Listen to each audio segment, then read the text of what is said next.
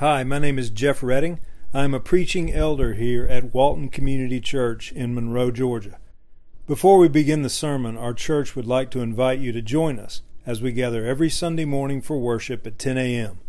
You can learn more about our church on our website at waltoncommunitychurch.org. Thanks for listening. Well, good morning. We're going to be in Luke today, not Leviticus. I know that's usually the expectation when I come up here. Uh, however, I thought I would be in Luke today. So if you're a visitor, whew, you dodged a bullet.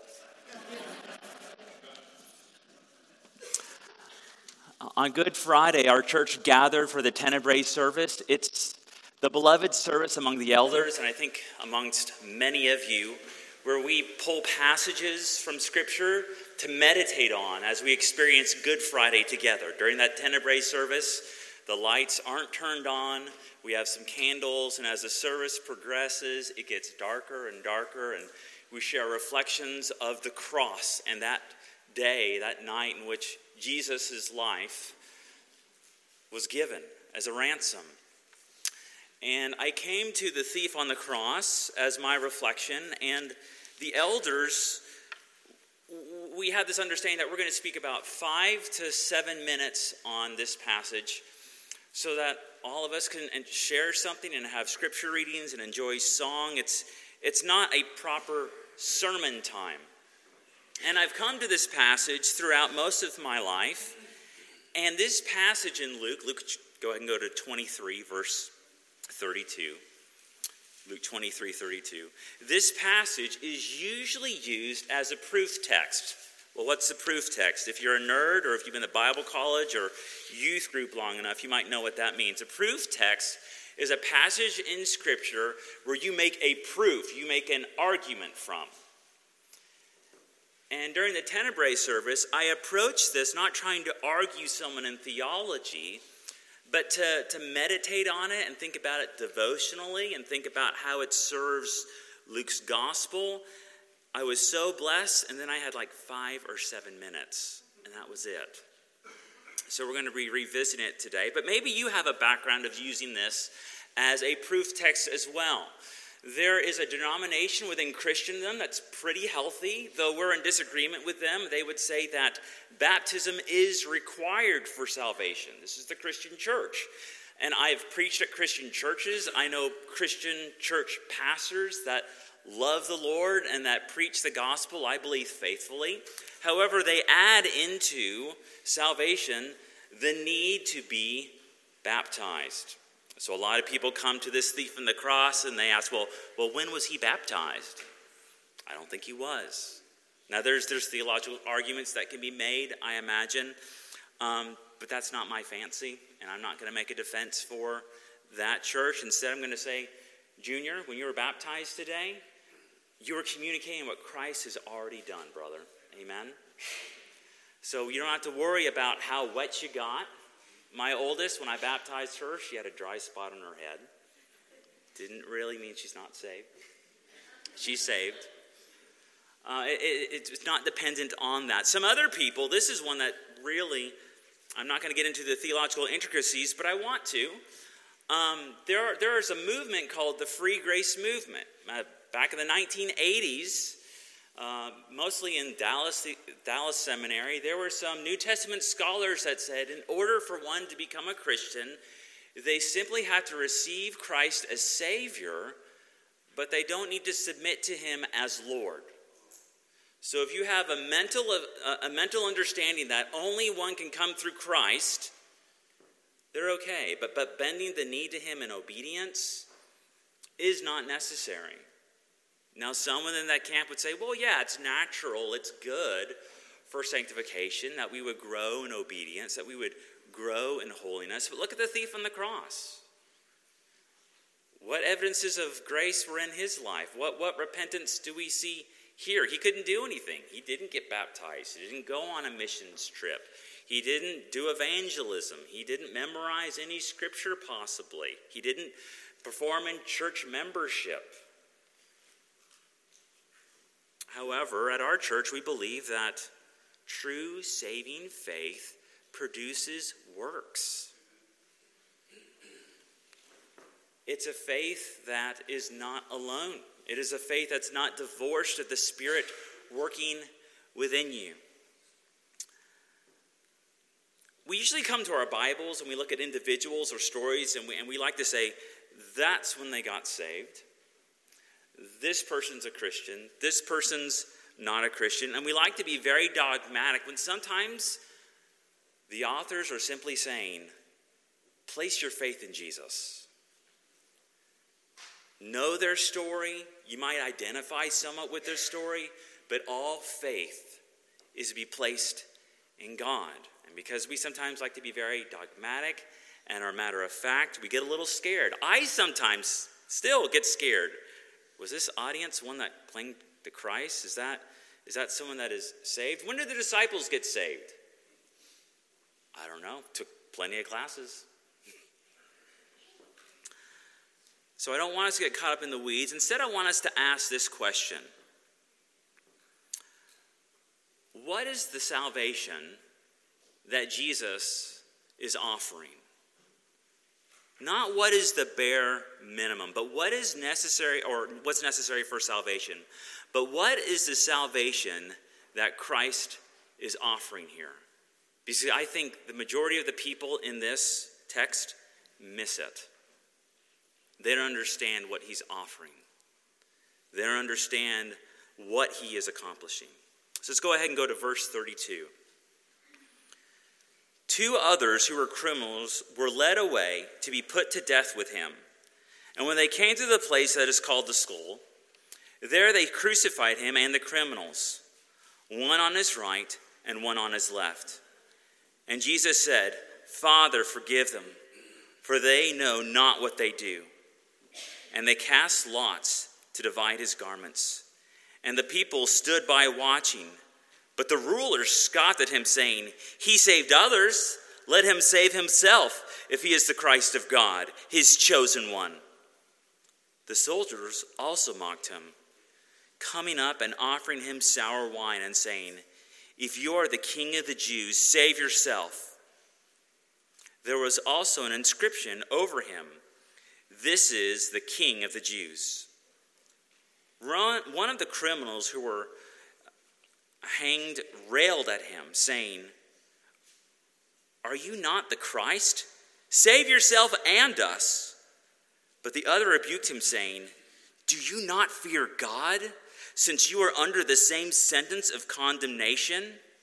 And we indeed justly, for we are receiving the due reward of our deeds. But this man has done nothing wrong. And he said, Jesus, Remember me when you come into your kingdom. And he said to him, Truly I say to you, today you will be with me in paradise. This is the word of the Lord. So we find Luke gives us a setting for Jesus' intercession here. Jesus has been tried as guilty. He has been illegally kidnapped and tried and beaten, humiliated, shamed, deserted. We find several groups of people using Jesus as entertainment. Either it's the crowd looking, enjoying yet another show. Here's our entertainment today another execution. We're going to see the Roman guards flex their muscle we're going to see puny, insignificant individuals die a gruesome death. And then we will go home and we will enjoy dinner. We have religious elite here who are hurling insults at the Lord. This is their day of victory. This is the day where Jesus now can, can no longer torment them. They ask him all his theological questions. They put tests before him, Jesus answers them with wisdom and with a better understanding of Scripture, and then heals people on no no days. So now here they are enjoying and gloating that this rabbi, makeshift rabbi from nowhere, has met his end. And the Roman guards play with him like a beat up doll. In that background, Jesus prays for them. He is sentenced to the worst death imaginable. It's known for its pain, it's known for its embarrassment. It's a horror. He's to be killed not just by himself, but among criminals. The evidences have been brought forward about who Jesus is. And though it's been said time and time again, I, I find no guilt in this man. This man is innocent. The people cry for blood. So, to his left and his right, he dies not an honorable death, but among thieves, among criminals. He he's placed on an area of land that is called the skull, Golgotha. Luke doesn't mention Golgotha in his account. I think it's because of his audience here. That's Aramaic. Luke is really gifted in Greek, so he just stays on the Greek track and doesn't confuse people there. Jesus' feet, his cross, is planted in a place with the meaning skull. Death is all around him, hatred and evil is all around them. I hate being ridiculed. Uh, it is not comfortable to, to be embarrassed. I hate being embarrassed. I, I, I hate it. I, I, I like to be comfortable. I like to be thought of well. I do not like being reviled. To think that when someone sees my, my face, they grit their teeth. They, they have an energy when they talk about me and maybe not even to me. The idea of swallowing that seems inhumane. Above Jesus' head is a big sign mocking him King of the Jews. And in that moment, he prays. He says, Father, forgive them, for they know not what they do. This is a fulfillment of the suffering servant Isaiah speaks about in Isaiah 53, verse 12. He poured out his soul to death and was numbered with the transgressors. Yet he bore the sin of many and makes intercession for the transgressors. Jesus understood he is that lamb to be presented before God for his enemies. And I want you to think for a moment, he is swallowed up fully with an audience of enemies. Those that love him are gone. You see, previously in this chapter, just a few verses up, you hear of women that are mourning. These are hired mourners. These are women that are paid to announce someone is dying today. This is, this is a cult, it's culturally acceptable. Death should be mourned. And so, what you do is you would throw a couple of shekels some individual's way, and they would make it would be a public announcement today someone is dying. Today, the, the end of one's life has come. It was very appropriate in their day for this to happen. These, this is a hired hand offering hired tears.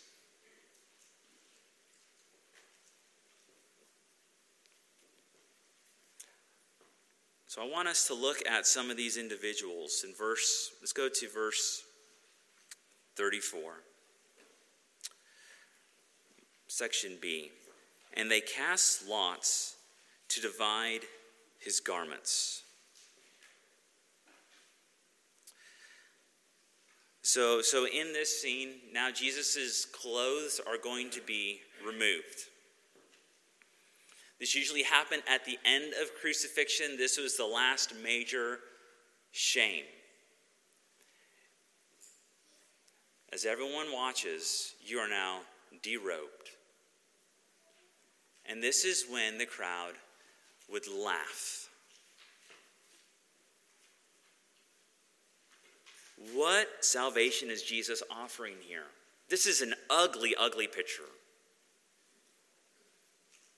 When you think about say, salvation, when you describe salvation to others around you,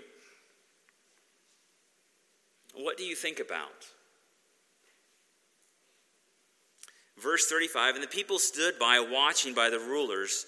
They scoff and they say, He saved others, let him save himself if he is the Christ of God, his chosen one. So the rulers look and they ask Jesus the question Are you the Christ of God? Are you God's chosen one? Haven't you saved so many people? Can't you save yourself? And beloved, people will do that to your Jesus today. People will say, well, is, is God all controlling? How come babies die? Isn't God all loving and, and good? Why do people starve to death? If the Lord really loves you, why are you going through this trial? These people are hungry for salvation. They are starving for salvation, but their idea of salvation avoids death. Their salvation tiptoes around it.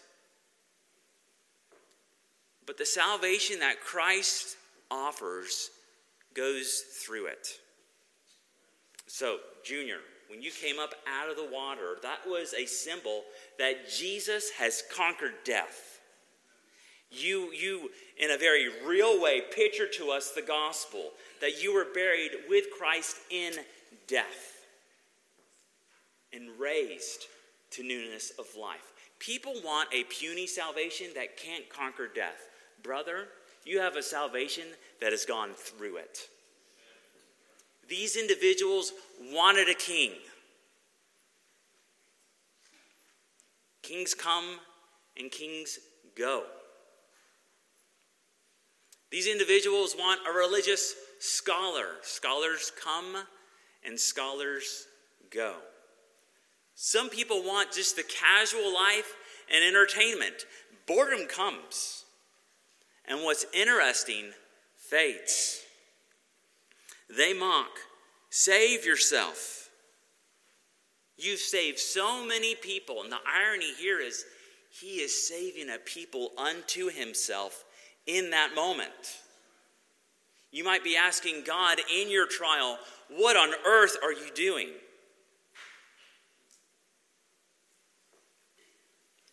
Ask the Spirit. We don't know what He's doing moment by moment. He could be refining you, He can be strengthening your faith, He can be encouraging you. His salvation does not avoid death. Going further, verse 36 the soldiers mocked him coming up and offering him sour wine and saying, If you are the king of the Jews, save yourself. Their, their insult isn't as informed as the religious rulers. They might have not been following very closely what the Lord did in his earthly ministry, but they here are interested in power. If you are a king, if you are great, we know what kings do. We know the power of a king. When a king speaks, we submit fully to his command for our own sake. And the king is concerned about his own power, authority, and well being. If a king is not protected, a nation is not protected. If a king can't take care of his own courts, the nation is doomed. So Jesus looks like a complete fool to them. You're a king, and you've been judged as a criminal, and you're not even given a royal death. And we will strip you naked, and we will laugh, and we will mock you because we have no fear whatsoever of who you are. Like we said, the sign above him marks that he is king of the Jews. And then one of the criminals begins to rail at him. And his insult really gets under my skin. And before I even get to that, I want to say that Matthew and Mark both record that both criminals attacked Jesus. Both criminals mocked him. Both of them harassed him while he was on the cross.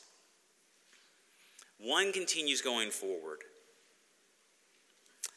His insult in verse 39 Are you not the Christ? Save yourself and us.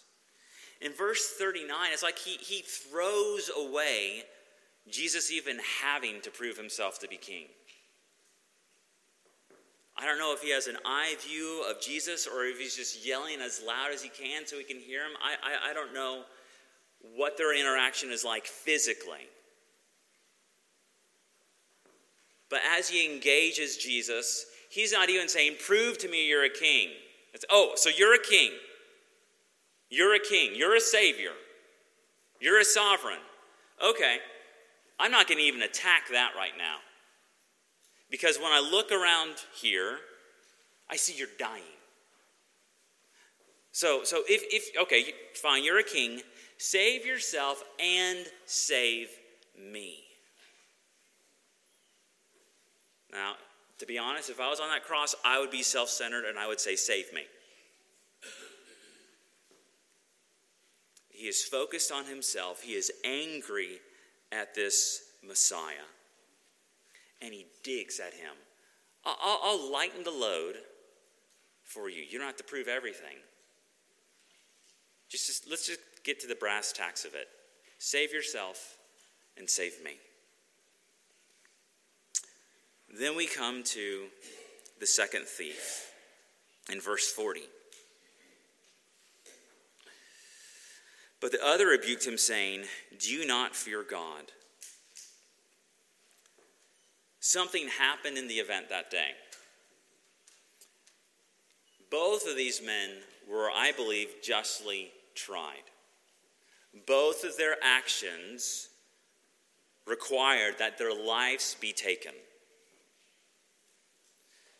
He has witnessed the special treatment Jesus has received, and he has seen how Christ is the example of a righteous, suffering servant. How, with every insult, he does not engage in hate. How he remains in prayer to God. How he gives instruction to the disciple he loves and his mother how he asks for the forgiveness of his enemy. He has seen how Jesus takes the punch. He has seen how Jesus takes the whip. He has seen how Jesus takes the nails. This criminal knows he is guilty. Beloved, that's evidence of a believer. When you stop comparing with others, when you stop asking for evidences on your own terms, And when you feel the sense of dread because of what you have committed and because of who you are before, he asked this man, Do you not fear God? I imagine this man fears death. I imagine this man hates that he is underneath everyone's gaze and that he's being judged and ashamed a public curse. But this man, this second thief, asked, Do you fear God, since you are under the same sentence of condemnation? They're not innocent lambs, these are guilty men. He says, We indeed justly deserve this. They are receiving the reward of their deeds. But this man has done nothing wrong. So, what's the theology of this second criminal? The second criminal has great theology. He's not some person that just saw this nice guy and said, Hey, I'm going to just tell him you're swell, and then I'm going to get into heaven. Now, this, this man's spiritual resume is pretty blank. It's pretty blank. But he feels the weight of his sin. He fears a holy God, and he knows and publicly declares on his death beam he has done nothing wrong. He is sinless. Beloved, that's the only salvation that you can rest on. Not that you are right in everything, not that you are powerful, not that you are successful, not that you were very wise in your steps. The only salvation that offers hope is one that places our sin on the spotless Lamb. His perfection, His sinless life, is what secures our only hope. So, this man says to Jesus in verse 42 Jesus, remember me when you come into your kingdom. I'm going to get a little nerdy here. I don't think this man's theology was well informed in our understanding of a heaven or a new heavens, new earth, and, and a paradise. I, I think that when he speaks, I think he is saying, Jesus, when you return, when your kingdom is inaugurated in full, remember me. Remember my face. Remember my name. Call upon me. What faith. What, what a beautiful cry. Out, out of all these individuals, this is the only one that called Jesus by name. All the others talk about his title. All the others poke and jab at the power this supposed Christ, this supposed chosen king has. This is the only individual to look at our Savior and say, Jesus, remember me. I think about how that blessed Jesus on that cross, being talked about and insulted and made fun of and physically, not just emotionally, tortured. One knows my name, one seeks fellowship with me. In all of this, there is beautiful hope. There is beautiful love. Also, this thief on the cross, he is one of the few people to declare Jesus innocent. In this chapter, Jesus is called innocent six times. Pilate and Herod, they're like, he's innocent, but it's not really going to stop us from what the people are demanding. This man declares he is innocent. A beautiful thing for him to lift up. Remember that when people criticize Christ, when they put God on trial before you, he is innocent. We are unwise. We can't make sense of every situation. But he is without sin. then Jesus gives a beautiful reply in verse 43. Truly I say to you, today you will be with me in paradise. Now, this is, this is what I really want you to hear today.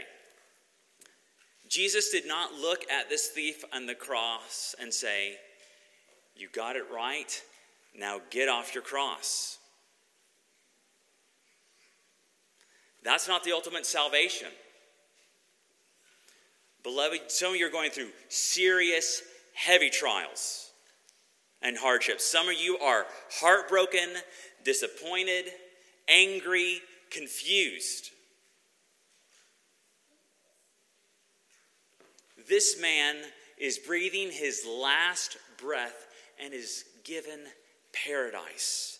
But this salvation walks through death. Little ones who still are trying to put together the gospel. Believing in Jesus doesn't mean you will live a long life.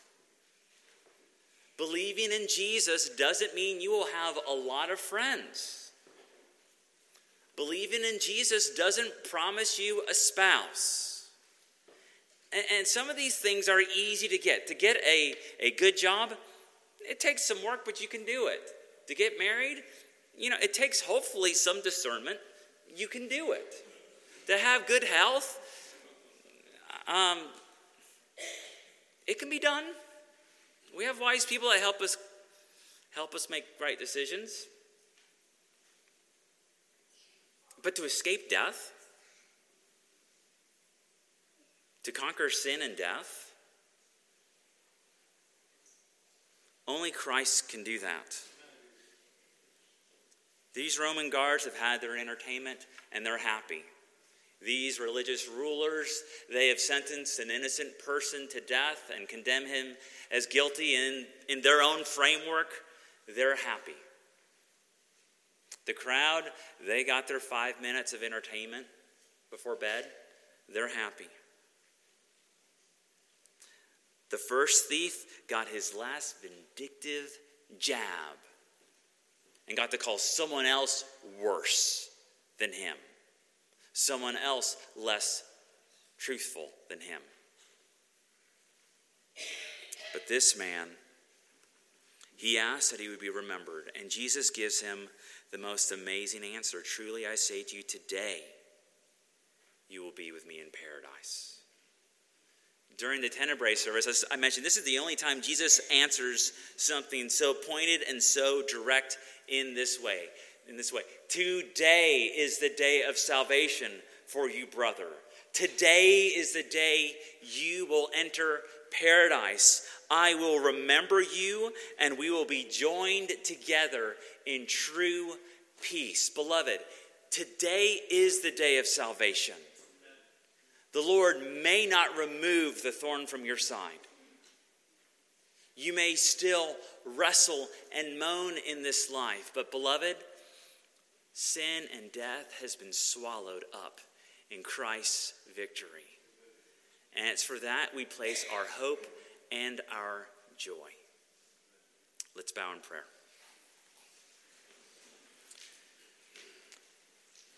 True and living God, I pray that you would be with our hearts today. Father, we are a needy people.